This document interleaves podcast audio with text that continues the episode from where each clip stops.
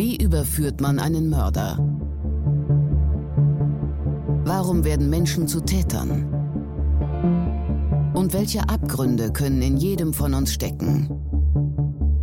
Im Sterncrime-Podcast Spurensuche erzählen Ermittler und Spezialisten über ihre spannendsten Fälle und die Herausforderungen ihres Berufes.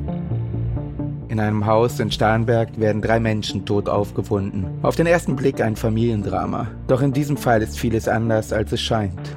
Mein Name ist Nikolas Büchse. In dieser Folge spreche ich mit Strafverteidiger Alexander Stevens über einen grausamen Mord, einen Gerichtsprozess voller Wendungen und darüber, warum er trotz einer Verurteilung immer noch sagt, sein Mandant sei unschuldig.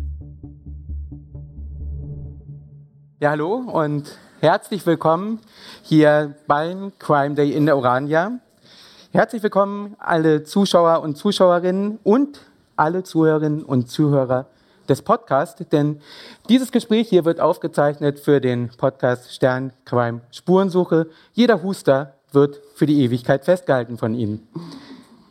Ich freue mich, dass wir hier Alexander Stevens begrüßen können.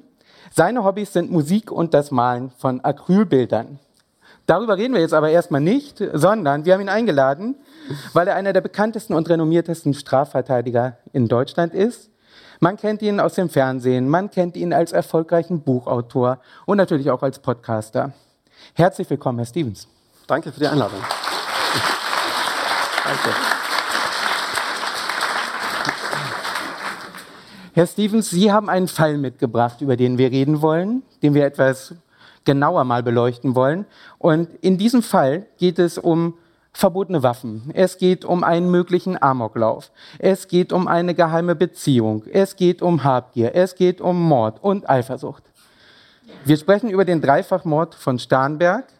Und das ist ja einer der spektakulärsten Prozesse der vergangenen Jahre. Und die Wandlung, die dieser Prozess genommen hat, das war ja wie ein Hollywood-Film. Das hätte sich kein Regisseur ausdenken wollen. Oder was war Ihr Eindruck? Ja, wir sind, wir sind sehr überrascht worden und ich habe mich dann immer wieder an eine vielleicht würde ich jetzt sagen, eher dunkle Vergangenheit in meinem Leben zurückerinnert, als ich noch bei Richter Alexander Holt war. Denn äh, da ist es oftmals nicht anders abgelaufen. Ja? Man kennt es ja vielleicht noch so aus den Gerichtsshows, dass dann plötzlich ein Überraschungszeuge auftaucht oder dann ähm, der Angeklagte doch alles gesteht und man irgendwelche Wendungen konstruiert, von denen wahrscheinlich viele Zuschauerinnen und Zuschauer dann gesagt haben, naja, jetzt haben sie vielleicht ein bisschen übertrieben, aber anders lässt sich vielleicht auch ein solcher Prozess in 45 Minuten nicht darstellen. In diesem Prozess hatten wir das nicht nur einmal, diese Erfahrungen und diese Wendungen, sondern bald täglich. Und wir waren als Verteidiger mit dieser Situation und ich glaube nicht nur wir als Verteidiger, buchstäblich überfordert, weil man das nicht für möglich gehalten hat. Ich glaube, den Kollegen von der Staatsanwaltschaft ging es nicht anders und den drei Richterinnen, den Berufsrichterinnen vermutlich auch nicht. Und äh, Sie haben es ja schon angesprochen, äh, von einem ursprünglich angedachten oder zumindest was die Ermittlungsbehörden zunächst annahmen, ähm, erweiterten Suizid, also sprich, dass einer der drei Toten die anderen beiden ermordet. Anders kann man es nicht sagen. Genau, nur für, für die Leute, die den Fall noch nicht kennen, ist, vielleicht gibt es doch noch jemanden hier im Saal, wahrscheinlich nicht, aber vielleicht doch. Ähm, die Lage kann man ja so beschreiben. Ein 21-Jähriger und seine Eltern werden aufgefunden in dem Elternhaus, tot, in Starnberg. Und die Ermittler, die denken, wie Sie gesagt haben, das deutet doch alles auf einen erweiterten Suizid hin. Genau, also dass man letzten Endes davon ausgeht, der Sohn habe die beiden Eltern ermordet und dann sich selbst. Und das war zunächst einmal die Ausgangsthese, die von der ganzen Tatortsituation sich eigentlich auch ganz plausibel las und ansah. Denn ähm, der, äh, der verstorbene Sohn hatte die Waffe noch in seiner Hand. Es war auch die richtige Hand, also in dem Fall die rechte Hand. Er war Rechtshänder. Es hatten sich sehr viel Schmauchspuren an seinen Händen befunden, sogar Blut der beiden anderen Getöteten, sodass eigentlich kein Zweifel verblieb, dass es sich hierbei um den Täter und dann letzten Endes auch ähm, den Suizidenten handelt. Und erst durch einen unfassbaren Zufall ja, anders kann man das hier auch nicht sagen, ist man überhaupt auf die Idee gekommen, dass es möglicherweise auch ganz anders gewesen sein könnte. Und äh, dieser Zufall ergab sich dadurch, dass man eben am Tatort, Sie hatten es ja schon angesprochen, relativ viele illegale Waffen gefunden hatte. Und Waffen sind ja ein Aufregerthema. Man möchte weniger Waffen haben, insbesondere keine illegalen Waffen in Deutschland. Und deswegen ist die Staatsanwältin, die dafür zuständig war, dem vehement nachgegangen und hat dann im Kreise, im Freundschaftskreis, im Bekanntenkreis des getöteten, des getöteten Sohnes ermittelt und dabei festgestellt, dass der Tote, der Sohn, der eine Büchsenmacherlehre machte, auch sehr viel Kontakt an der Berufsschule hatte zu anderen Büchsenmacherlehrlingen, die wiederum auch ein gewisses Fable für Waffen hatten. Und im Zuge dessen kam dann heraus, dass es auch noch andere Freunde in diesem Umfeld gab, unter anderem ein gewisser Max B.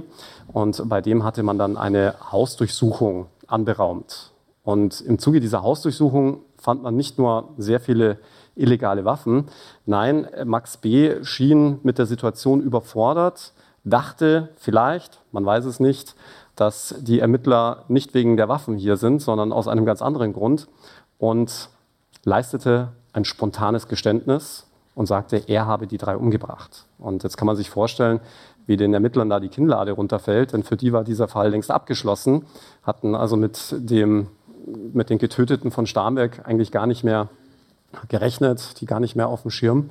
Und jetzt ist da jemand, der behauptet, er habe die drei getötet. Und im Zuge der weiteren Ermittlungen kam es dann zu immer weiteren Geständnissen.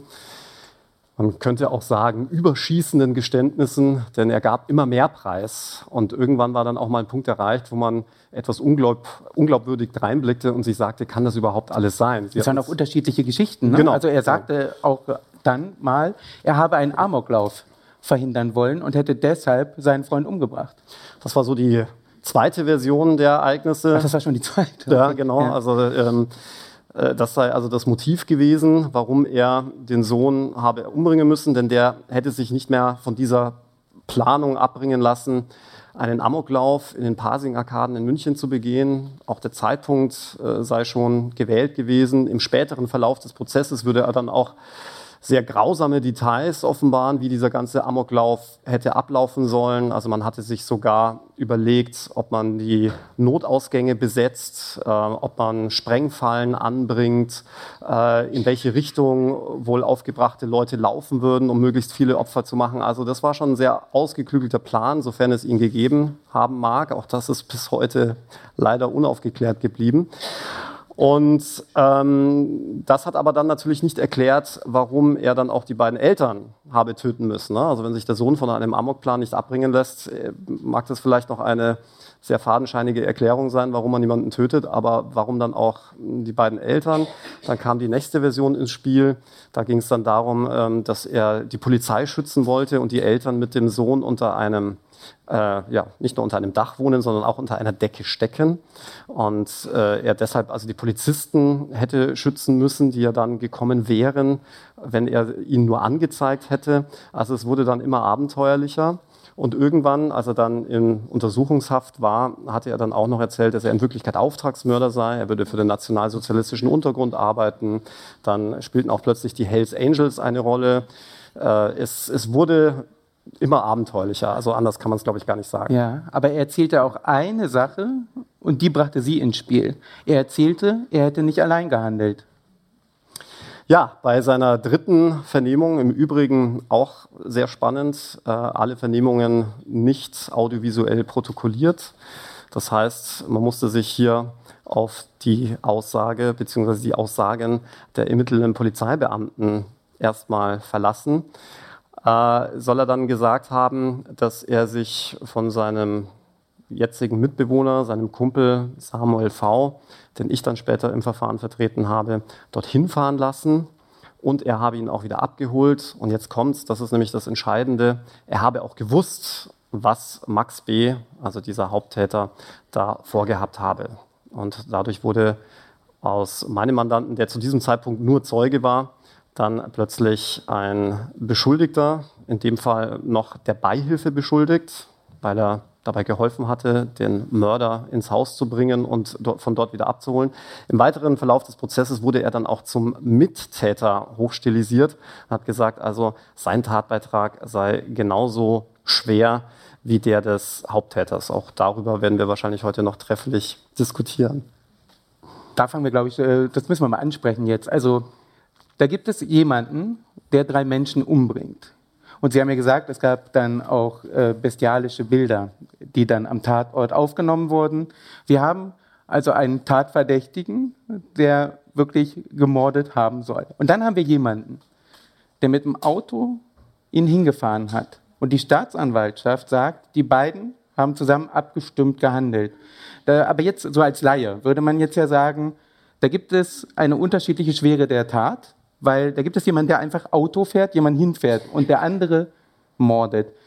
Wie kann das die Staatsanwaltschaft begründen, dass sie beide gleichwertig bestrafen wollte. Ja, da muss ich ein klein bisschen ausholen, denn das hatte tatsächlich, da sind wir nämlich wieder beim nationalsozialistischen Untergrund, der spielte nämlich dann eine gewisse Rolle.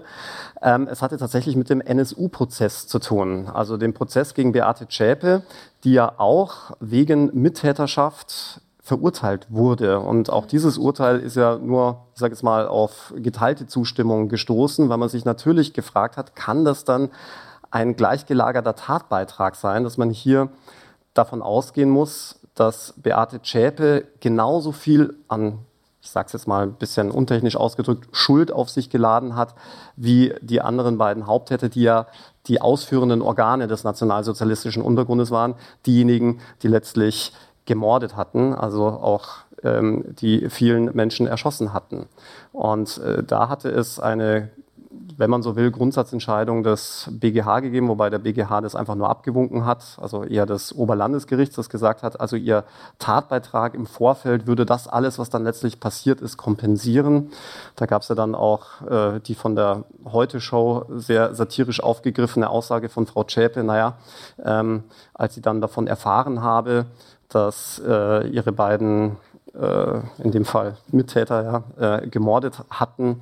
Ähm, da habe sie dann so reagiert, dass es dann halt keine Weihnachtsgeschenke gab als äh, Folge. Ja? Mhm. Und das hat man ihr dann so ein bisschen, das und andere Dinge, die sie dann in ihrer Einlassung gesagt hatte, zum Negativen ausgelegt und gesagt, also sie war da also voll mit eingebunden, hatte im Vorfeld also vieles organisiert, äh, das letztlich dann dazu führt, dass man sagt, der Tatbeitrag im Vorfeld würde das kompensieren, was andere dann bei der eigentlichen Tat machen. Vielleicht muss man in dem Zusammenhang noch ganz kurz erklären, was da der Unterschied ist. Ähm, wie Sie ja. ja richtig gesagt haben, macht es ja schon einen Unterschied, ob ich selbst derjenige bin, der ähm, den Abzug einer Pistole zieht und jemanden kaltblütig erschießt oder ob ich zum Beispiel wie bei einem Banküberfall nur in Anführungszeichen derjenige bin, der Schmiere steht und mit der eigentlichen Tat nichts zu tun hat. Und äh, das spiegelt sich auch im Gesetz äh, wieder und auch im Strafmaß. Man unterscheidet hier insbesondere zwischen der Beihilfe, also einem eher untergeordneten Tatbeitrag, und der Mittäterschaft. Also wenn ich quasi genauso viel Schuld auf mich geladen habe wie der Haupttäter oder mein Mittäter eben. Und in unserem Fall wäre ich jetzt mal davon ausgegangen, dass jemand, der einen auch das musste ja auch erstmal bewiesen werden, nur in Anführungszeichen zu einem Tatort hinfährt und nur in Anführungszeichen von dort wieder abholt und selbst niemals diese Tatörtlichkeit betritt, anders zu bestrafen ist als jemand, der da drin dann drei Menschen kaltblütig im Schlaf erschießt. Und äh, genau darum geht es dann auch in diesem Verfahren. Die Staatsanwaltschaft hat dann nämlich gesagt, ja, ähm, der Haupttäter hätte ja gar nicht vom Tatort mehr flüchten können ohne meinen Mandanten. Und jetzt kommt's, das fand ich ein bisschen holprig, denn er habe ja keinen Führerschein. Jetzt frage ich mich natürlich, ob es einen Dreifachmörder wirklich davon abhält, ohne Führerschein in ein Auto zu steigen. Aber das war eines der Hauptargumente der Staatsanwaltschaft. Ja. Dann äh, saß Ihnen also der Samuel V. gegenüber. Was war Ihr erster Eindruck von diesem jungen Mann? Ich kam ja erst ähm, zu einem etwas späteren Zeitpunkt in das Verfahren, denn was leider sehr häufig passiert, ist gerade bei solch spektakulären Verbrechen, mh, dass die Justiz gerne selbst beratend tätig wird bei der Auswahl des Anwalts. Und äh, nicht selten werden dann den beschuldigten Anwälte empfohlen und dann auch relativ rasch beigeordnet, die eher im Lager der Justiz stehen. Äh, wir nennen die in München ganz gern, nachdem es bei uns in München ja zwei Staatsanwaltschaften gibt. Es gibt die Staatsanwaltschaft München I, die ist für die Stadt zuständig. Dann gibt es noch die Staatsanwaltschaft München II, die ist fürs Land zuständig. Und diese Anwälte, die die Justiz immer gerne relativ rasch beiordnet, die nennen wir immer ganz gern auch die Staatsanwaltschaft III. Und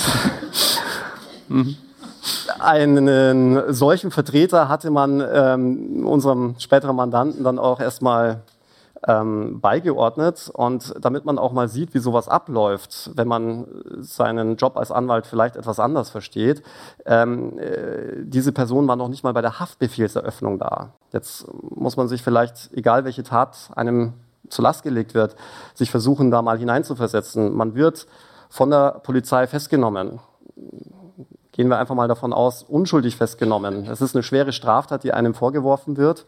Und dann wird einem ein Anwalt beigeordnet, der ja letztlich dafür sorgen soll, dass man da als Unschuldiger möglichst schnell wieder aus dem Gefängnis kommt. Und er kommt noch nicht mal zur Haftbefehlseröffnung. Und auch nachdem der Mandant schon einige Wochen im Gefängnis gesessen hatte, hatte er noch keinen einzigen Besuch von seinem Pflichtverteidiger bekommen gehabt. Und äh, das war wahrscheinlich auch mitunter ausschlaggebend für die Eltern von Samuel zu sagen, naja, vielleicht sollten wir uns nach einem anderen Rechtsbeistand umsehen. Und so sind wir dann letztlich in das Verfahren gekommen. Mhm. Das Wie heißt, sind die Eltern auf Sie gekommen? Ja, da gibt es zwei, zwei auch sehr ähm, interessante ähm, Aussagen dazu, äh, die auch das Gericht, warum auch immer, sehr interessiert hatten. Ähm, ich bin davon ausgegangen, dass sie sich deswegen insbesondere an mich gewandt hatten, weil ich mich sehr explizit mit ähm, der Aussage gegen Aussage Konstellation beschäftige. Mhm. Das ist eine Konstellation, die in Deutschland sehr schwierig ähm, oder eine Konstellation, die sehr schwierig zu handhaben ist, weil man immer schwer sagen kann, wer von Zweien, die sich mit zwei diametralen Aussagen gegenüberstehen, die Wahrheit sagen. Ja, also hier genau dieses klassische Phänomen. Man hatte, da kommen wir vielleicht auch noch darauf zu sprechen, in unserem Fall keinerlei Sachbeweise. Die Sachspuren, die man fand, wären mehrdeutig deutbar gewesen. Also äh, insbesondere zum Beispiel diese Schmauchspuren an der Hand sprechen ja schon sehr dafür, dass man diese Waffe vielleicht dann auch selbst betätigt hatte. Nur mal eines von vielen Beispielen zu nennen. Und ähm, äh, von, habe ich kurz den Faden verloren, es ging um... Um die Eltern? Genau. Ja. Ähm, die, ja, es ging nicht um die Eltern, sondern um... Nee, äh, Aussage die, gegen ja, Aussage. Genau, die Ursprungsfrage genau. war, wie die Eltern aussehen. Genau, genau, genau ja. ja. Aussage gegen Aussage. Und in unserem Fall hatten wir genau diese Konstellation. Wir hatten nämlich nur die mutmaßliche Aussage dieses Haupttäters, dieses Maximilian B., der ja bei der Polizei behauptet hatte, unser Mandant hätte gewusst, was er davor hat. Mehr hatte man nicht und hat man auch bis zum heutigen Tage nicht. Das ist also das Einzige und damit steht auch in, dieser, in diesem Mordprozess plötzlich Aussage gegen Aussage, was doch eher selten ist bei Mordprozessen. Mhm. Denn gerade da hat man in der Regel doch eine Vielzahl und Vielfalt an Beweisen oder zumindest an Indizien. Und die hatte man hier gerade nicht. Und deswegen dachte ich, dass die Eltern auf mich zugekommen waren, weil ich mich da schon seit mehr als zehn Jahren genau auf dieses Thema sehr konzentriere und spezialisiere. Aber wie ich dann im Gerichtsverfahren herausfinden musste, ähm, hatte es damit überhaupt nichts zu tun, denn die damalige Freundin meines Mandanten hatte dann gegoogelt und hatte dann irgendwie gemeint, ja, wir hätten die meisten Sterne im Internet. Würden Sie, nur, nur so als Profi-Tipp, würden Sie raten, wenn jemand von uns äh, juristische Schwierigkeiten hat, nach den Sternen zu gehen bei Anwälten? Nein, also bitte okay. nicht. Zumal sich das auch sehr schnell wieder ändern kann, wie man auch bei uns in der Kanzlei sieht. Mittlerweile haben wir nicht mehr so viele Sterne, was aber daran liegt, dass man auch ähm, gerade dann, wenn man in öffentlichen Prozessen ähm, ist und verteidigt, auch oftmals den Groll anderer Unbeteiligter auf sich zieht und dann äh, lesen darf, wie können Sie nur so jemanden verteidigen? Ein Stern. Ja. So, ja, ähm. Aber jetzt saß Samuel V. Ihnen gegenüber. Was war das für ein, was hatten Sie für einen Eindruck von ihm? Was war das für ein Mann? Also man, man sah ihm an, dass er sich äh, mit der Situation völlig überfordert sah. Er war in einem Gefängnis untergebracht, in der Urhaft für Jugendliche zunächst. Er war 19 zu dem Zeitpunkt, oder? Genau. Ja. Und ähm, da ticken die Uhren natürlich ein bisschen anders als im Erwachsenenvollzug.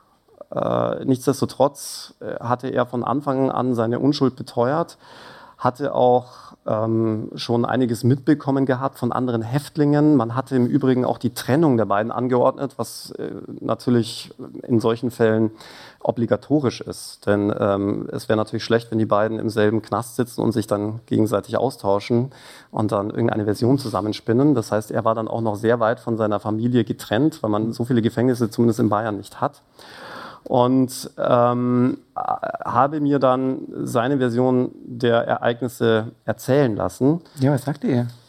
Ja, jetzt muss man vielleicht vorab schicken, man äh, glaubt ja ganz oft, dass Anwälte immer mit der Wahrheit ihrer Mandanten bedient werden. Das ist ein Irrglaube. Äh, gerade bei Sexualdelikten und auch bei Tötungsdelikten, die ja sittlich auf tiefster Stufe stehen, wird man seltenst mit der Wahrheit bedient, weil man will ja auch nicht unbedingt, dass sein eigenes Umfeld, insbesondere der eigene Anwalt, dann irgendwie wertend wird oder vielleicht dann sogar das Mandat niederlegt, weil er sagt, sowas kann ich nicht verteidigen.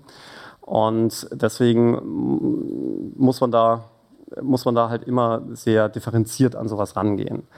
Äh, nichtsdestotrotz habe ich mir zur Aufgabe gemacht, immer zumindest zu Beginn eines solchen Verfahrens, wo man noch nicht so involviert ist, wo man noch nicht so sehr Partei ist und damit auch noch nicht so parteiisch, das möglichst neutral zu bewerten. Denn es macht natürlich keinen Sinn, gleich mit einer vorgefassten Meinung, mein Mandant ist unschuldig, in ein solches Verfahren zu gehen und alles andere auszublenden, weil man da eigentlich nur Schiffsbruch erleiden kann. Und das hilft auch dem Mandanten nicht, wenn man ihm die ganze Zeit erzählt, ja, ich werde Sie hier raushauen, Sie gehen hier als Unschuldiger aus dem Gerichtssaal raus und genau das diametrale Gegenteil passiert dann, weil man äh, einfach zu vorbefasst, subjektiv in die Sache reingegangen ist. Und deswegen ist für mich immer wichtig, dem Mandanten zu sagen, dass man eine Schweigepflicht hat als Anwalt. Er kann einem alles sagen. Natürlich muss er das nicht. Das ist seine freie Entscheidung. Aber man versucht das, was einem gesagt wird, zu analysieren. Und zwar genauso, wie es ein Staatsanwalt und auch später ein Gericht tun würden. Und das, was mir Samuel erzählte, insbesondere in dieser Detailvielfalt und auch mit dem ganzen Vorgeschehen und dem Nachtatgeschehen, das hat für mich schon ein sinniges und stimmiges Bild ergeben, sodass ich mal von der Grundhypothese ausgegangen bin, der Mann sitzt hier tatsächlich unschuldig, zumal man es wohl kaum beweisen können wird, ob ihm dieser Max B. wirklich gesagt hat, was er davor hat. Und selbst wenn, ich gehe jetzt noch mal einen ganzen Schritt weiter, selbst wenn er ihm gesagt hat, was er davor hat, muss man das ja auch erstmal glauben. Denn mal ganz ehrlich, wenn Sie sich mal in die Situation versetzen, Sie fahren Ihren besten Freund, Ihre beste Freundin ähm, irgendwo hin und die oder der sagt dann, ach übrigens, ich werde jetzt da gleich drei Menschen erschießen, wenn Sie sagen, ja, ja, alles klar, wann soll ich die wieder abholen? ähm, das ist natürlich, das steht dann nochmal auf einem anderen Blatt. Was hat er denn genau erzählt? Also warum ist er da hingefahren und ähm, was für einen Eindruck hatte er vom, vom Täter, ähm, als er wieder in das Auto stieg? Ist ihm da nichts aufgefallen? War das einfach nur so ein Freundschaftsdienst? Ich fahre dich mal kurz dahin, du willst ihn besuchen, die Familie? Oder wie war seine Version? Also seinen eigenen Angaben zufolge war es Business as usual. Er ist da sehr oft dahin gefahren. Mhm. Es war ja immerhin der beste Freund von ja. Max B., dieser getötete Sohn oder womöglich getötete Sohn, dieser Büchsenmacher. Und die hatten eine gemeinsame Leidenschaft, nämlich mit illegalen Waffen zu hantieren, dort im Keller auch rumzuschießen. Ähm, also die haben Dinge gemacht, die mag man eigentlich gar nicht glauben. Also wirklich höchst lebensgefährlich. Äh, das wurde dann auch alles videografisch festgehalten, auf YouTube gepostet. Ähm, die, die waren schon sehr, sehr innig miteinander aber eben nicht mein Mandant. Der war nur innig mit Max B. Mhm. Der hatte wiederum mit diesem später getöteten Sohn, äh, Vincent hieß der, um das vielleicht ein bisschen einfacher einzukategorisieren für alle, mhm. weil es jetzt doch viele Beteiligte sind. Also Vincent ist der getötete Sohn oder möglicherweise der, der sich selbst getötet hat und davor die eigenen Eltern. Ähm, mit dem hatte mein Mandant überhaupt nichts zu tun. Aber er hat den Max B wirklich regelmäßig dorthin gefahren und dort auch wieder abgeholt. Und jetzt kommt noch etwas erschwerend hinzu. Die haben auch regelmäßig Waffen transportiert. Das heißt, dass Max B. am Ende dieser mutmaßlichen Tat dann auch mit ein paar Waffen aus dem Haus kam, was dann letzten Endes zu dem Mordmotiv der Staatsanwaltschaft führte, dass es eben doch kein geplanter Amoklauf war, sondern wie die Staatsanwaltschaft dachte, ähm, einfach eine Möglichkeit, um an illegale Waffen zu kommen, äh, hat sich damit eigentlich auch schon wieder relativiert, weil die ständig Waffen hin und mhm. her verschubten. Mhm. Und das war die Version des, meines Mandanten, von der ich auch annahm, dass man sie ihm schwer widerlegen können würde. Mhm. Denn wie gesagt, es steht Aussage gegen Aussage. Mein Mandant sagt, das haben wir immer so gemacht. Ich habe den da hingefahren, bin dann zu meinen Eltern, bin dann noch mal kurz zu einem Freund, dann habe ich den da wieder abgeholt, wir haben da irgendwas in den Kofferraum gepackt. Er hat nie das Haus betreten und dann sind wir wieder gefahren. Und Sie hatten ja noch eins erwähnt, das ist nicht ganz unwichtig, weil wir es nur am Rande jetzt angesprochen hatten. Es gibt ein Video, das äh, grassierte ja auch in den Medien. Man konnte sich das dann irgendwann mal sogar ansehen.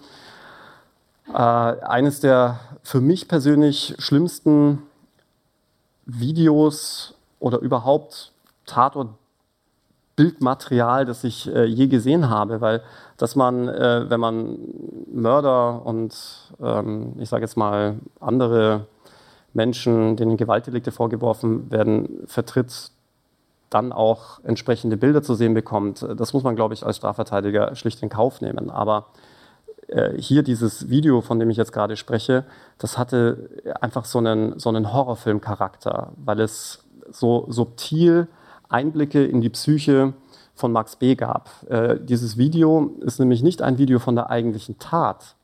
Das wurde oftmals einfach falsch berichtet, sondern es ist ein Video von dem Tatort. Und zwar zu einem Zeitpunkt, nachdem alle drei schon tot sind, aber noch nicht sehr lange tot sein können, was man anhand des Bildmaterials relativ einfach erkennen kann, weil das, die Blutlachen noch sehr flüssig sind und ähm, die, die Auffindesituation mit der der äh, späteren Kriminalbeamten übereinstimmt. Und was da passiert, ist deswegen so ergreifend, weil, also ich sage jetzt mal im negativen Sinne ergreifend, weil Max B. diese Leichen abfilmt und dazu Kommentare abgibt. Also in dem einen Video sieht man, wie er in das Zimmer des getöteten Sohnes zu Vincent geht, der noch leichte Atembewegungen hat.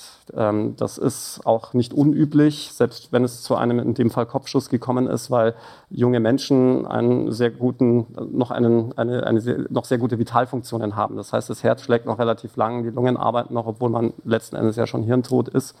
Und er sagt dann zu ihm, schlaf schön und mach das Licht aus. Und äh, zu den Eltern geht er dann auch rein, macht das Licht an. Die sind deutlich martialischer zugerichtet, mit mehreren Schüssen regelrecht hingerichtet und äh, macht das Licht an, guckt sie an, macht das Licht aus und sagt dann, schlaft schön weiter. Und das waren so Punkte, die man vielleicht so aus Horrorfilmen kennt, aber nicht aus der Wirklichkeit. Und jetzt muss man aber gleichzeitig sagen, beweist das natürlich auch mitnichten, dass Max B. der Täter ist. Denn dieses Tatortvideo wird ja später erst aufgenommen und es wäre auch durchaus erklärbar gewesen, dass Max B. auch erst später an diesen Tatort kommt. Er hatte Zutritt zum Haus, das war so ein PIN-Code, mit dem man reingekommen ist. Gleichzeitig war auch nicht ausgeschlossen andere Hypothesen und Alternativen. Vincent hätte ja genauso gut immer noch der Täter sein können. Die beiden Eltern erschießen dann sich selbst. Oder vielleicht hat es Streit gegeben.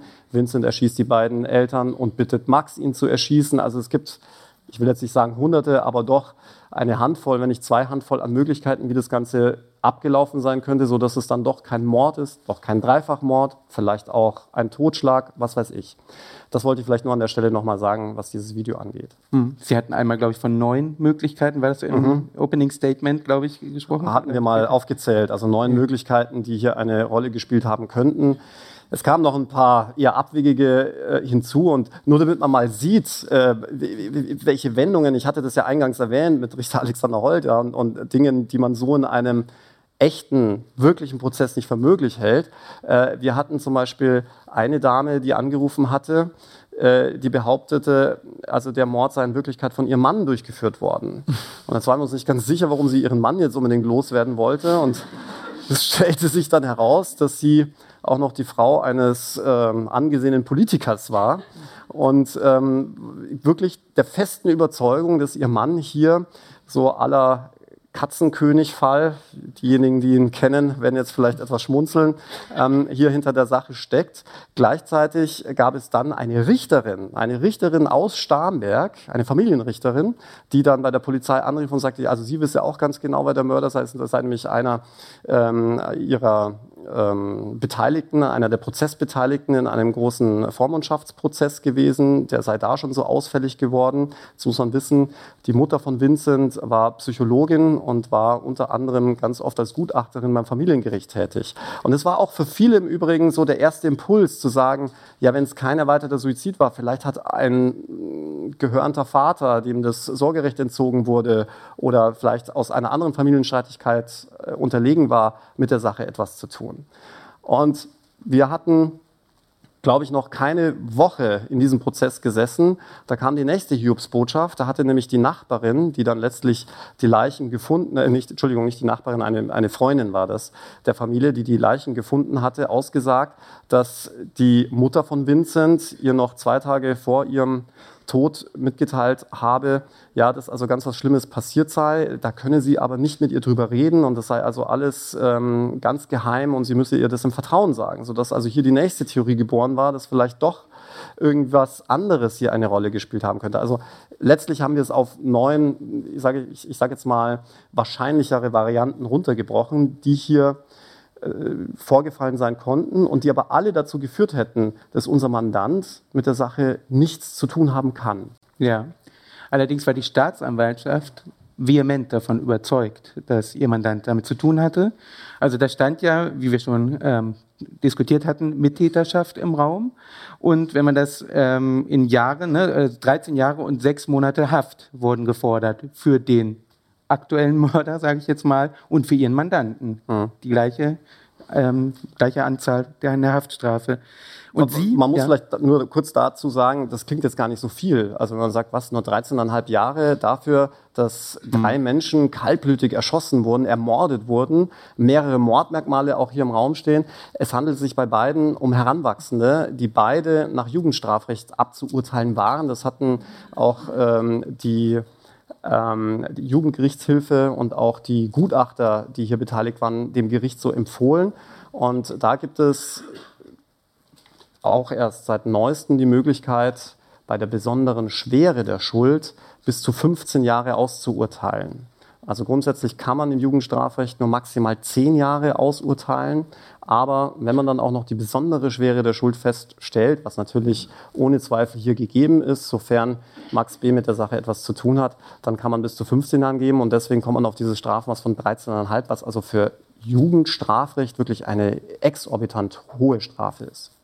Dagegen mussten Sie, wenn man so will, ankämpfen. Sie haben Freispruch gefordert für Ihren Mandanten. Ja, nicht ganz, aber ich sage mal Freispruch für die für das Morddelikt. Mhm. Es, es, gab noch ein paar, also es gab noch den Vorwurf, dass äh, beide an einem Raubüberfall beteiligt gewesen sein sollen.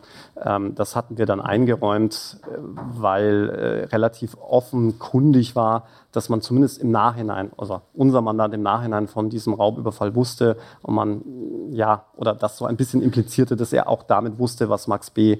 Ähm, davor hatte. Der hatte nämlich im Vorfeld äh, der Tat einen Supermarkt ähm, ausgeraubt. Äh, deswegen konnten wir jetzt nicht auf einen hundertprozentigen Freispruch plädieren, mhm. aber was diesen Dreifachmord angeht, da ja. haben wir auf den Freispruch plädiert. Ja. ja. Und wie kann man sich das vorstellen? Wie haben Sie sich vorbereitet? Das war ja ein Mammutprozess. Das waren Unmengen von Daten, die Sie sichten mussten. Ganze Festplatten mit äh, WhatsApp-Nachrichten. Man hat ja Videos heutzutage. Man hat das alles. Ähm, ich hatte mir das nur mal ähm, notiert und jetzt finde ich es nicht, aber ich glaube, es waren 160 Seiten Anklageschrift alleine und dann diese ganzen mhm. Ermittlungsakten, die Sonderakten. Das war ja ein Wust von Material. Wie arbeiten Sie sich als Anwalt dadurch? Ja, das ist eine wirklich gute Frage. Es waren, glaube ich, etwa 20.000 Seiten allein Ermittlungsakte. Und äh, man arbeitet, also vielleicht muss man an der Stelle sagen, leistet die Staatsanwaltschaft ja so ein bisschen Hilfe ja, ja. ungewollt. Mhm. Denn äh, anhand der Anklageschrift und dem wesentlichen mhm. Ergebnis der Ermittlungen dieser Anklageschrift weiß man ja schon, in welche Richtung die Staatsanwaltschaft argumentiert. Und deswegen arbeitet man sich, oder zumindest mache ich das so, erstmal anhand dieser Vorgaben ab. Aber das allein reicht nicht, weil die Staatsanwaltschaft ist ja anders, als man sich das vielleicht wünschen würde, ja nicht gerade unparteiisch, sondern die suchen sich natürlich auch nur das raus, was ihren Case stützt, sodass man dann natürlich anfangen muss, so ein bisschen wie Hercule Poirot auf die Suche zu gehen nach Dingen, die die Staatsanwaltschaft vielleicht nicht gesehen hat, übersehen hat oder bewusst übersehen hat. Und das ist die eigentliche Arbeit. Ja. Wonach haben Sie gesucht? Ja, man, man, man steht vor einem riesigen, äh, nicht Scherbenhaufen, aber Aktenhaufen und äh, muss sich überlegen, wo könnten Ansatzpunkte sein. Und für uns war ein ganz wichtiger Ansatzpunkt, erstmal zu relativieren, was in der Tatnacht zwischen den beiden an WhatsApp-Nachrichten ausgetauscht wurde. Ja. Denn die Staatsanwaltschaft, und das, das hat die schon ganz schlau angestellt, ist so ein bisschen an die Sache rangegangen, wie man es auch in der Betäubungsmittelkriminalität tut.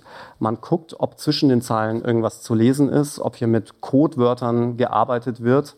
Äh, das kennt man gerade bei den Drogengeschäften. Ja, da sagt man natürlich nicht, äh, du, ich hätte gerne irgendwie 100 Gramm Kokain, sondern dann geht es halt um Kaffee oder andere Dinge, die man vielleicht jetzt nicht unbedingt mit Kokain assoziiert.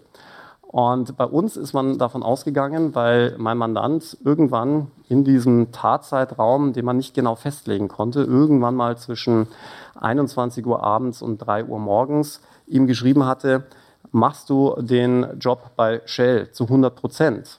Und äh, daraus hatte man dann gelesen, Shell sei also keine Tankstelle, sondern das sei also die Ermordung der Menschen. Mhm und hatte das eben anhand dieser WhatsApp-Nachricht belegen wollen. Ja, also es gäbe keine andere denkbare Alternative. Dass ausgerechnet mein Mandant äh, ein Jahr lang bei Shell gearbeitet hatte und auch dem anderen Angeklagten, also Max B., angeboten hatte, ihm da ein Gespräch, ein Bewerbungsgespräch zu vermitteln, das hatte man dann irgendwie geflissen unter den Tisch fallen lassen. Mhm. Damit wurde das mit Shell natürlich wieder relativiert und ähnlich ging es dann auch mit, oder verhielt es sich dann mit anderen Codewörtern. Und äh, da haben wir uns dann als erstes auf die Suche begeben, was äh, bei den Unmengen an Akten natürlich sehr, sehr viel Aufwand war das zu finden, weil ähm, man sich dann natürlich nicht nur die Korrespondenz zwischen äh, Max und Samuel anguckt, sondern auch, was sie mit anderen, mit Freunden geschrieben haben, mit der Familie. Vielleicht ist da ja auch mal Shell vorgekommen. Und naja, da kann man sich vorstellen, wie weit sich das dann ausweitet. Ja, das ist äh, eine Höllenarbeit. Da waren Sie auch nicht alleine wahrscheinlich. Da haben Sie sich auch noch Hilfe bei dem Aktenstudium gesucht? Genau, also wir, einen solchen Fall würde ich auch niemals alleine verteidigen. Das, äh, das wäre ein Amoklauf, denn man hat überhaupt nicht die Möglichkeit, als einzelner Anwalt gegen, äh, gegen diese, diesen Pulk an Gegnern anzutreten, mhm. weil viele vergessen, dass du in einem solchen Fall ja nicht nur fünf Richtern gegenüber sitzt, die ja möglicherweise schon ein wenig voreingenommen sind, um es vielleicht beim Namen zu nennen, die sind voreingenommen. Warum sind diese Richter voreingenommen? Die haben ja dieses Verfahren überhaupt erst eröffnet. Ja, also das Gericht muss ja entscheiden, wenn es die Anklage bekommt, gibt das genügend her, damit es überhaupt zu einer Verurteilung kommt nach jetzigem Stand. Und dieses Gericht ist dann auch noch das Gericht, das über dich entscheidet. Also da kann man nicht mehr sagen, dass ein solches Gericht völlig unabhängig ist. Das ist ein, ein Problem hier in Deutschland ähm, das viel und oft angeprangert wird von Strafverteidigern. Man könnte es ja auch anders lösen. Man könnte ja dann ein anderes Gericht einsetzen. Ja. Aber nein, man macht es so. Und dann hatten wir auch noch zwei Staatsanwälte uns gegenüber sitzen. Dann hat man auch noch drei Gutachter. Diese Gutachter werden ja nicht von uns bezahlt, sondern von wem? Vom Staat. Also weiß man dann auch schon, wo die sich oder in welchem Lager die sich mal vorsichtig ausgedrückt oftmals bewegen. Das heißt, du kämpfst nicht gegen einen Staatsanwalt, sondern am Schluss gegen zehn. Und deswegen musst du dir da in solchen Prozessen unbedingt Hilfe holen. Und deswegen sage ich auch meinem Mandanten, Geld, das es ja ohne Zweifel dann auch mehr kostet, wenn man mehrere Anwälte hat, kann man irgendwann verdienen. Aber seine Freiheit, die kann man sich nicht zurückverdienen. Ja. Und deswegen waren wir, um die Frage zu beantworten, zu dritt, also drei Anwälte und jeder hat da seinen klar aufgeteilten Aufgabenbereich. Also in einen solchen Prozess geht man dann immer mit einem ausgezeichneten Prozessanwalt hinein. Das ist jemand, der wirklich tagtäglich Strafprozesse durchführt und sich strafprozessual gut auskennt. Dann braucht man einen, der auch immer den Blick auf das nächste Rechtsmittel hat, die Revision, um zu sehen, macht das Gericht Fehler und wenn es Fehler macht, die dann entsprechend zu rügen und auch ähm, ja, entsprechend zu sichern äh, damit man das dann auch später verwenden kann. Das ist also auch ganz wichtig. Und dann braucht man natürlich auch einen, der die Akte ausgezeichnet kennt, der gut Zeugen befragen kann, der auch mit dem Mandanten gut kann. Vielleicht ist es auch nicht schlecht, wenn man jemanden hat, der auch so ein bisschen den Draht zum Gericht sucht. Also wir spielen da ganz oft, das ist auch kein Geheimnis, so eine klassische Bad Cop, Good Cop Nummer. Ja, also ich bin übrigens meistens der Good Cop. Also ich will es nur noch mal an der Stelle gesagt haben, dass man sich nicht alle äh, ich sage jetzt mal, alle Schnüre zu dem Gericht abschneidet. Weil wenn man sehr hart verteidigt und sehr konfliktbehaftet verteidigt, bleibt es nicht aus, wir sind alle Menschen, dass dann irgendwann mal das Gericht einen schlicht und ergreifend nicht mehr mag. Ja? Hm. Und deswegen ist es immer ganz gut, wenn man einen Alleinverteidiger hat, der noch irgendwie den Zugang zu dem Gericht hat. Ja. Ich glaube, Sie hatten aber auch ein bisschen Grund, oder Good Cop zu spielen, weil die Staatsanwaltschaft, die hat ja schon einen Fund in der Hand gehabt. Und das war, kann man ja sagen, ne, der Täter hatte ja gestanden. Könnt, könnt, ne? Also wenn er nicht gestanden hätte, wäre das alles wahrscheinlich auch gar nicht so gelaufen. Aber er hatte gestanden. Ja, vielleicht muss man das auch ein bisschen relativieren. Gestanden hatte er, wir hatten es ja schon eingangs erwähnt, ähm, dreimal bei seiner Festnahme. Allerdings war das nie protokolliert worden und es waren auch unzulässige Vernehmungen. Das Gericht musste aber dann überhaupt nicht mehr über diese Unzulässigkeit entscheiden. Warum waren es unzulässige Vernehmungen? Weil sie eben nicht audiovisuell aufgezeichnet wurden. Das ist mittlerweile Pflicht. Hatte man einfach, warum auch immer, das lasse ich jetzt mal dahinstehen, nicht gemacht. Okay. Und erst am, ich glaube, es war der 40. oder 45. Prozesstag, also das muss man sich allein mal auf der Zunge zergehen lassen, nach 45 Prozesstagen kommt dann ganz überraschend ein Geständnis von Max B., der dann sagt, ja, also nicht nur habe er alle drei umgebracht, nein, auch Samuel war in voller Kenntnis seiner Tat. Und jetzt kommt's, auch da hat er dann nochmal einen draufgesetzt. Denn jetzt war Samuel nicht nur der Fahrer gewesen, nein, jetzt soll es auch noch so gewesen sein, dass er zusammen mit ihm diese Tat geplant habe und Samuel auf diese grandiose Idee gekommen sei, das Ganze als einen Suizid bzw. erweiterten Suizid zu kaschieren. Er, Max B., hatte eigentlich daran gedacht, das ganze Haus einfach anzuzünden. Auch dann wären die Beweise vernichtet gewesen. Aber Samuel sei also derjenige mit dieser in Anführungszeichen bitte zu verstehen, genialen Idee gewesen, äh, dieses erweiterten Suizids. Und das war natürlich für die Staatsanwaltschaft, wie Sie richtig sagen, ein gefundenes Fressen, weil jetzt hatte man ein Geständnis des Hauptangeklagten, der unseren massiv belastet, wenngleich man ja keinen einzigen Beweis ansonsten dafür hat, dass unser Mandant irgendetwas von der Sache gewusst haben kann, ist ja auch schwierig. Man kann ja nicht in den Kopf der Leute reingucken. Das ist übrigens ganz oft ähm, ein, ein schwieriges Unterfangen und ein Phänomen an Strafprozessen, weil ja viele Straftaten nur dann strafbar sind, wenn man auch weiß, dass man eine Straftat begeht. Also dieser Spruch, Unwissenheit schützt vor Strafe nicht, stimmt so nicht ganz. Ja? Also in der Regel muss man schon wissen, was man tut. Und deswegen ist es ja so schwer, in die Köpfe der Menschen hineinzugucken, um zu sehen, okay, ja, der wusste jetzt, was da passiert. Und außer diesem Geständnis hatte man nichts. Aber da war natürlich dann auch unser Einfallstor gegeben.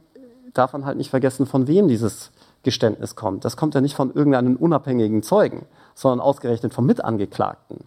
Und das muss man natürlich schon mal stark relativieren. Und was man auch stark relativieren muss, dass es so viele Versionen gab. Ja. Zuerst hat er nur hingefahren, dann mhm. wusste er aber von allem. Jetzt ist er auch noch der grandiose, mitplanende Täter, der eigentlich diesen genialen Tatplan hatte.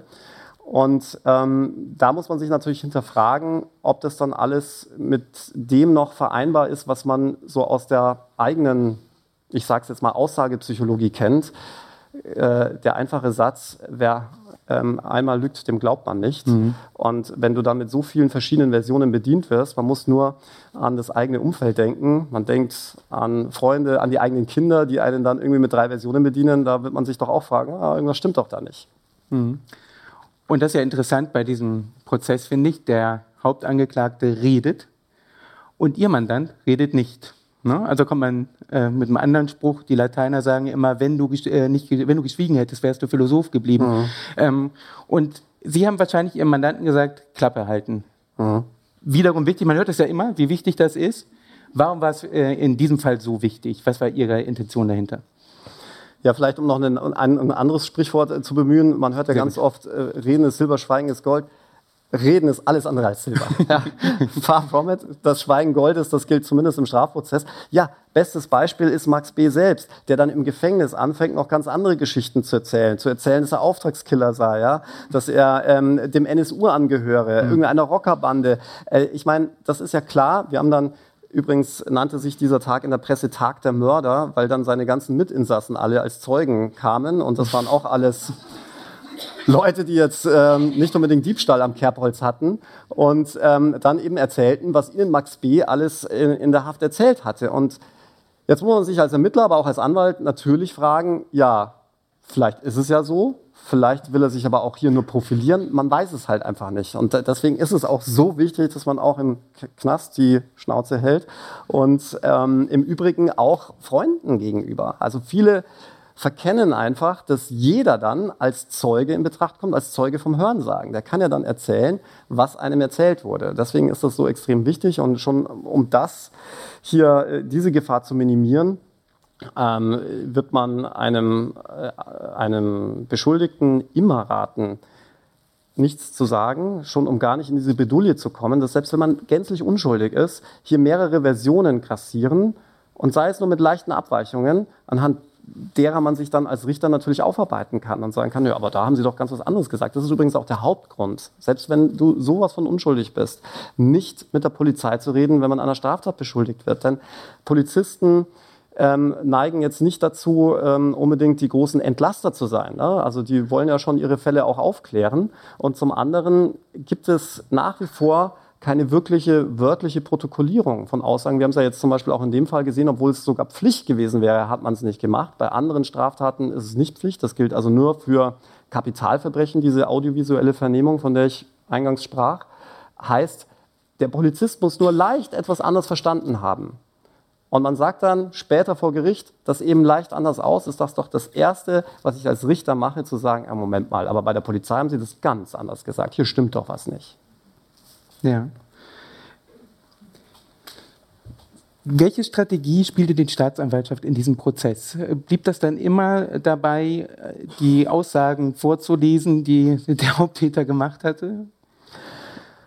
Ähm, ja, die Staatsanwaltschaft äh, hatte ja das Problem, in Anführungszeichen, äh, zwei Gegner zu haben. Mhm. Ja, wir hatten ja nur die Staatsanwaltschaft als Gegner. Ähm, die hatten ja, die mussten ja sowohl Max B. als auch äh, unsere Mandanten überführen, zumindest die ersten 45 Prozesstage, wo Max B. Sch auch schwieg. Äh, das heißt, die Strategie war natürlich zuvorderst, Max B. der Tat zu überführen, weil nur dann, wenn es ja. da eine Tat gibt, kann es auch einen Mittäter geben. Und nachdem dann dieses Geständnis gefallen war, kaprizierte man sich natürlich ausschließlich auf unsere Mandanten. Gleichwohl man auch ein Geständnis immer hinterfragen muss. Es gibt unzählige Beispiele für falsche Geständnisse. Falls sich jetzt jemand fragt, naja, warum soll denn Max B. etwas gestehen, was er nicht begangen hat? Ja, auch dafür gibt es hunderte Gründe. Ja, vielleicht wird er ja von diesem besagten Politiker dafür bezahlt. Oder um es mal vielleicht ein bisschen ernsthafter auszudrücken, ähm, vielleicht um sich zu profilieren. Auch das hat man sehr häufig. Vielleicht um jemanden zu decken, einen Freund. Und den haben wir noch gar nicht ins Spiel gebracht, denn auch da hatten wir dann bereits in der zweiten Prozesswoche wieder eine unfassbare Wendung. Man findet im Rahmen einer Hausdurchsuchung bei einem weiteren Freund, der auch sehr eng mit dieser Clique verhaftet war, ein Projektil. Und wir haben offen gestanden, mehr so ins Blaue hinein, beim Landeskriminalamt beantragt, dass dieses Profil überprüft wird, wenngleich wir uns da jetzt keine großen Hoffnungen gemacht haben, dass das irgendwas ergeben würde. Und was kommt da raus? Also das war wirklich wie ein Sechser im Lotto. Bei diesem Freund oder bei, dem, bei diesem Freund aufgefundenen Profil handelt es sich um ein abgeschossenes Projektil aus der Tatwaffe. Wo man sich dann wieder fragt, wie kommt der denn in den Besitz eines Projektils aus der Tatwaffe? Natürlich gäbe es auch dafür wieder Möglichkeiten, aber das bringt ihn ein ganzes Stück weit näher in dieses ganze Tatgeschehen. Was, wenn er derjenige war, der Mittäter war, der vielleicht mit dabei war am Tatort, vielleicht die Tat auch ausgeführt hatte und jetzt von Max B. gedeckt wird, aus welchen Gründen auch immer. All das waren natürlich Hypothesen, denen man hätte nachgehen können, aber wenn man mich jetzt als Verteidiger fragt, nicht nachgehen wollte. Ja. Der Prozess hat so lange gedauert. Es gab so viele Sitzungstage und Sie sind relativ eng mit ihrem Mandanten geworden. Ähm, es gab so eine Szene an einem Sitzungstag, hatte ihr Mandant Geburtstag und sie brachten ihnen einen Kuchen mit in den Saal. Wie ja, eng können, äh, sollten Strafverteidiger sein mit ihren Mandanten? Ist das auch eine gewisse Gefahr oder warum war das so? Ja, Bereuen Sie das jetzt oder war das in Ordnung? Ein, ein weiterer dunkler Fleck auf meiner in meiner Karriere, das wurde mir ähm, eher zum Nachteil, gereichte mir eher zum Nachteil, zumindest in den Medien und auch unter Kollegen, die dann gesagt haben, sag mal, äh, geht's noch? Ähm, was ist da los? Ähm, ich muss sagen, das war so ein Moment, ich weiß nicht, ob er mir wieder passi passieren können, wird er mir wahrscheinlich immer wieder, aber ähm, der mir vielleicht jetzt in der Form nicht wieder passieren wird, wo man die nötige Distanz missen lässt zu seinem Mandanten, ähm, wo einfach das Menschliche überwog, wo ich mir sagte, ich, der übrigens bis heute zu 100 Prozent davon überzeugt ist, dass dieser Mandant nichts von dieser Tat wusste und wenn es ihm gesagt wurde, das Safe nicht ernst genommen hat, ähm, sitzt jetzt unschuldig als 20-Jähriger oder zumindest an seinem 20. Geburtstag in U-Haft als mutmaßlicher Mörder unter Gleichgesinnten, also unter Mördern. Und äh, er hatte zu dem Zeitpunkt, ähm, es war die Trennung angeordnet, äh, er war isoliert, äh, er sollte auch gar nicht so sehr mit anderen Häftlingen in Kontakt kommen. Auch seine Eltern, die ja als Zeugen in Betracht kamen, waren von ihm isoliert. Das heißt, er hatte niemanden anderen als seinen Verteidiger. Und das war so der Moment, der, ja, da äh, habe ich, hab ich nicht juristisch gedacht, sondern gedacht, Mensch, ich bringe dem jetzt einen Kuchen mit. Äh, ich habe ja als Verteidiger gewisse Privilegien, die andere nicht haben. Ich kann halt Keine einfach, Pfeile drin. Genau, ich kann, ich kann ja einfach mit einem Kuchen da reinmarschieren. Äh, hat natürlich auch bei den Justizwachtmeistern für ein bisschen große Augen gesorgt. Ich habe ihn sogar durchleuchten lassen. Nicht mal das hätte ich machen müssen, ja, aber er wurde durchleuchtet, ob eine Pfeile drinnen ist. Und ähm, hatte dann das Gericht gebeten, ihm diesen Kuchen übergeben zu dürfen. Und äh, dem haben sie auch zugestimmt, das würden sie auch nie wieder machen, ja, nach, der, nach der Presse, die dann folgte. Aber es war, eine, es war wirklich eine rein menschliche Aktion. Also es hatte keinen juristischen Hintergrund, es war auch kein PR-Gag, weil ganz ehrlich, ich würde das besser gestern als heute aus den Zeitungen gelöscht haben. Ja, wenn man dann als Verteidiger mit einer Kuh, mit einer Torte abgebildet wird, ist jetzt nicht, zeugt jetzt nicht unbedingt für Seriosität. Aber es war eine, es war wirklich, das kann ich also wirklich von meinem Herzen raus sagen, eine rein menschliche Regung. Und ähm, das Schlimmste war, dass es dem Mandant nicht mal geschmeckt hat, aber das steht auf einem, steht auf einem anderen Blatt. Ähm, Sie hatten es eben schon angesprochen und damit wir gleich noch äh, Zeit für zwei Fragen haben, kommen wir jetzt mal zum Schluss des Prozesses. Sie hatten eben gesagt, er sitzt noch in Haft. Das heißt, Sie waren ähm, nicht so erfolgreich, wie Sie äh, sein wollten. Können Sie erzählen vom Urteil und wie Sie es aufgenommen haben, wie der Stand jetzt ist, wie es Ihrem Mandanten geht? Ja, es zeichnet sich schon relativ rasch ab, dass man ihn verurteilen würde. Es gibt ja auch so ein paar Tricks, die man als Verteidiger da anwenden kann, um zu sehen, wie ein Gericht gerade tickt. Zum Beispiel kann man unter anderem eine Haftbeschwerde im laufenden Prozess erheben. Da muss sich das Gericht äußern, also sprich die Hosen runterlassen und sagen, warum es jemanden nicht aus der Haft entlässt. Und damit hat man eigentlich schon sein vorgefasstes Urteil. Das hatten wir dann auch gemacht zu irgendeinem Zeitpunkt. Es war für uns klar, dass das Gericht hier schon sich seine Meinung gebildet hatte, aber es galt trotzdem weiter zu kämpfen, denn es gibt da immer noch eine weitere Instanz. Und die loten wir jetzt gerade aus. Unser Mandant sitzt immer noch in Untersuchungshaft. Das heißt, dieses Urteil ist nicht rechtskräftig, wohingegen das Urteil gegen den Hauptangeklagten Max B. mittlerweile rechtskräftig ist. Also der hat sich mit diesem Urteil abgefunden. Und äh, wir warten jetzt auf die Stellungnahme der Generalbundesanwaltschaft des Generalbundesanwalts, ähm, der äh, die anstelle der Staatsanwaltschaft jetzt in München dann die Revision auf der Gegenseite vertritt. Wir haben noch nichts gehört. Das ist immer so ein leicht optimistisches Zeichen, dass der Fall vielleicht doch nicht so einfach gelagert ist, nachdem wir jetzt schon sehr lange auf diese Stellungnahme warten. Und man muss an der Stelle sagen, wir haben schon auch ein paar gute Punkte. Eines der Hauptpunkte ist natürlich zu sagen, das kann nie und nimmer Mittäterschaft sein, wenn ich nur jemanden hinfahre und wieder abhole. Da fehlt einfach ein wesentlicher Tatbeitrag. Mm, die Juristen sprechen von der sogenannten Tatherrschaft. Also damit ich als Täter verurteilt werden kann, muss ich die Tatherrschaft haben, die Herrschaft über die Tat. Ich kann quasi entscheiden, wie sie abläuft, ob sie abläuft. Und das kann man ja wohl beim besten Willen nicht von jemand sagen, der einen Täter lediglich hinfährt und wieder abholt. Das ist so eines der Hauptpunkte. Es gibt noch einen weiteren Punkt, da geht es um eine sehr formaljuristische Sache, die wohl da auch falsch gelaufen ist in dem Urteil. Jedenfalls haben wir schon damit gerechnet, dass er verurteilt werden würde, aber er hat anders als von der Staatsanwaltschaft gefordert, eben nicht 13,5 Jahre bekommen. Das wäre auch kaum begründbar gewesen. Jemand, der einen, jetzt wiederhole ich mich, nur hinfährt und wieder abholt, genauso hart zu verurteilen wie einen anderen, der drei Menschen kaltblütig im Schlaf erschießt und dann auch noch so ein schlimmes Video von dieser Tatörtlichkeit anfertigt, das kann man, glaube ich, niemandem ähm, vermitteln. Und unser Mandant hat dann nur im Vergleich zum Haupttäter achteinhalb Jahre bekommen. Und das muss man sagen, die hat er mehr oder weniger schon fast abgesessen, denn im Jugendstrafrecht gilt eine eiserne Regel, dass man dem Grunde nach bereits nach der Hälfte der Verbüßung der Zeit wieder auf Bewährung rausgelassen wird. Die Tat ist jetzt bald vier Jahre her, achteinhalb hat er bekommen. Also es kann sein, dass, wenn der Bundesgerichtshof über diese Revision entscheidet, unser Mandant schon wieder auf freiem Fuß ist. Eine Frage noch. Und zwar, wie geht es Ihnen denn heute in der Haft? Haben Sie ihn besucht? Ähm, wie, wirkt er auf Sie? Er hat sich ja entschuldigt vor Gericht. Das war das, er hat ein Statement abgegeben am Ende, ne?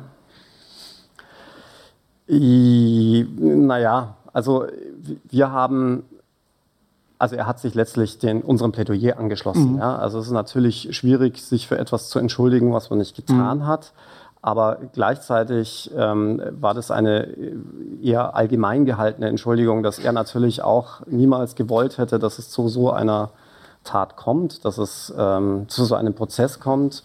Auch für die Angehörigen war das ja alles sehr schlimm, insbesondere ja auch die Presseberichterstattung, natürlich auch unsere Pressearbeit. Ja, also, dass die Angehörigen jetzt nicht unbedingt die größten Fans von mir sind, ist völlig klar. Aber das ist halt einfach mein Job. Ne? Ja. Ich bin ja nicht nur äh, zuständig, jemanden ordentlich zu verteidigen, sondern auch eine ordentliche im Fachjargon würde man von Litigation PR sprechen, also eine ordentliche Pressearbeit zu machen, denn man darf die Gewalt der Presse auch nicht unterschätzen. Das ist extrem wichtig, Journalisten das äh, ein, auch, auch die eigene Sicht darzustellen. Oftmals ist es ja so, dass Journalisten sich auf das verständigen, was die Staatsanwaltschaft sagt, wenn man sagt, naja, das ist ja eine neutrale Institution, das ist eine staatliche Institution, das wird schon alles stimmen, was die einem sagen.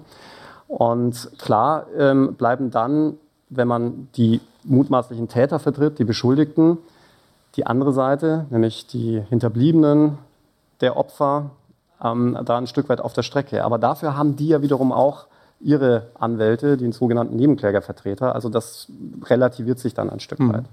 Sie hatten ja am Anfang schon angedeutet, in Ihrer Karriere, Sie haben ja viele aufsehenerregende Prozesse schon bestritten. War das schon einer der aufsehenerregendsten, auch für Sie der nervenaufreibendsten durch diese Wendung? Oder wie würden Sie, wenn Sie den Fall so einordnen, dass ja, also ich glaube, einen solchen Prozess, den hat man nur einmal im Leben. Sowas wird es wahrscheinlich nicht mehr geben. Also ich, ich hoffe es auch, weil ähm, so spannend der vielleicht aus der Sicht der Verteidigung ist, darf man natürlich immer niemals vergessen, dass da wahre Opfer dahinter mhm. stehen, mhm. dass Menschen ihr Leben verloren haben, möglicherweise aufgrund ganz profaner Motive. Ja? Und wenn es wirklich war, dass es Max B. nur um die Waffen ging, dann ist das natürlich ein umso verwerflicheres Motiv, gleich drei Menschen dafür umzubringen. Das muss man sich schon immer vor Augen führen.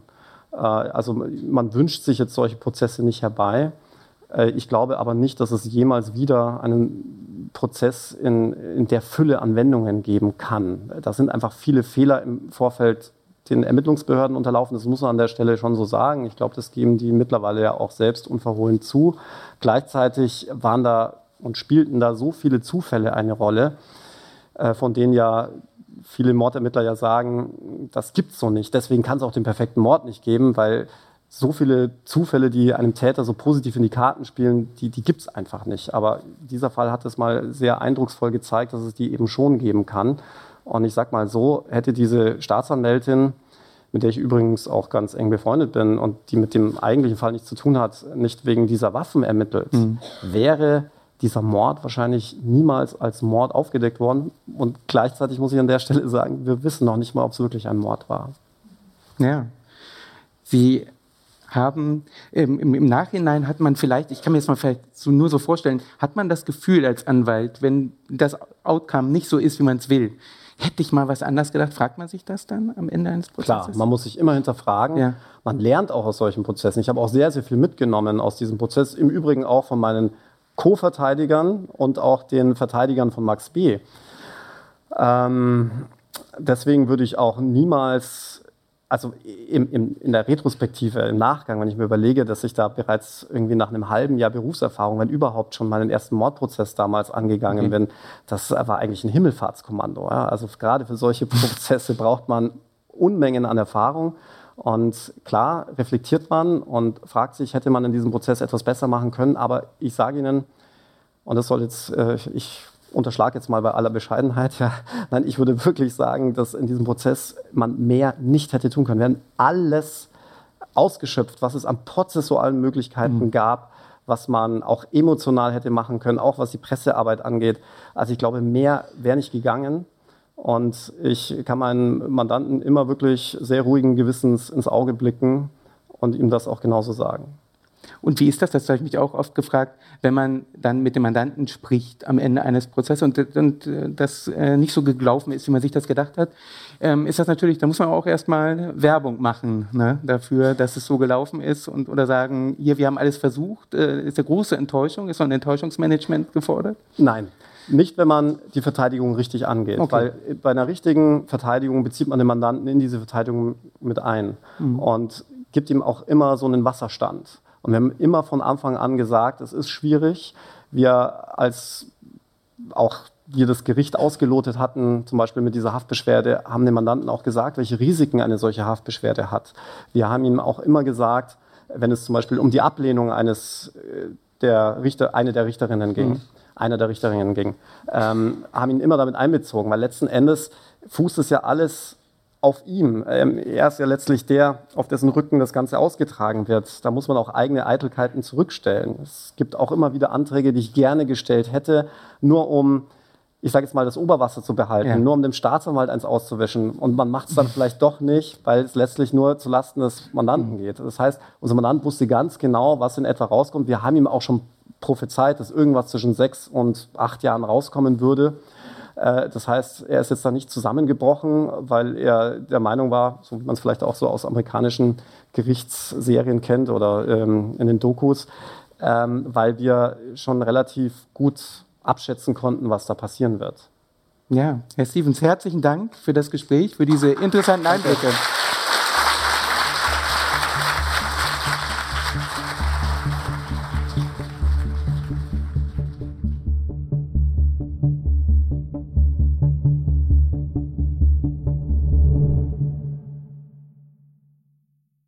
Dieser Podcast ist eine Produktion der Audio Alliance.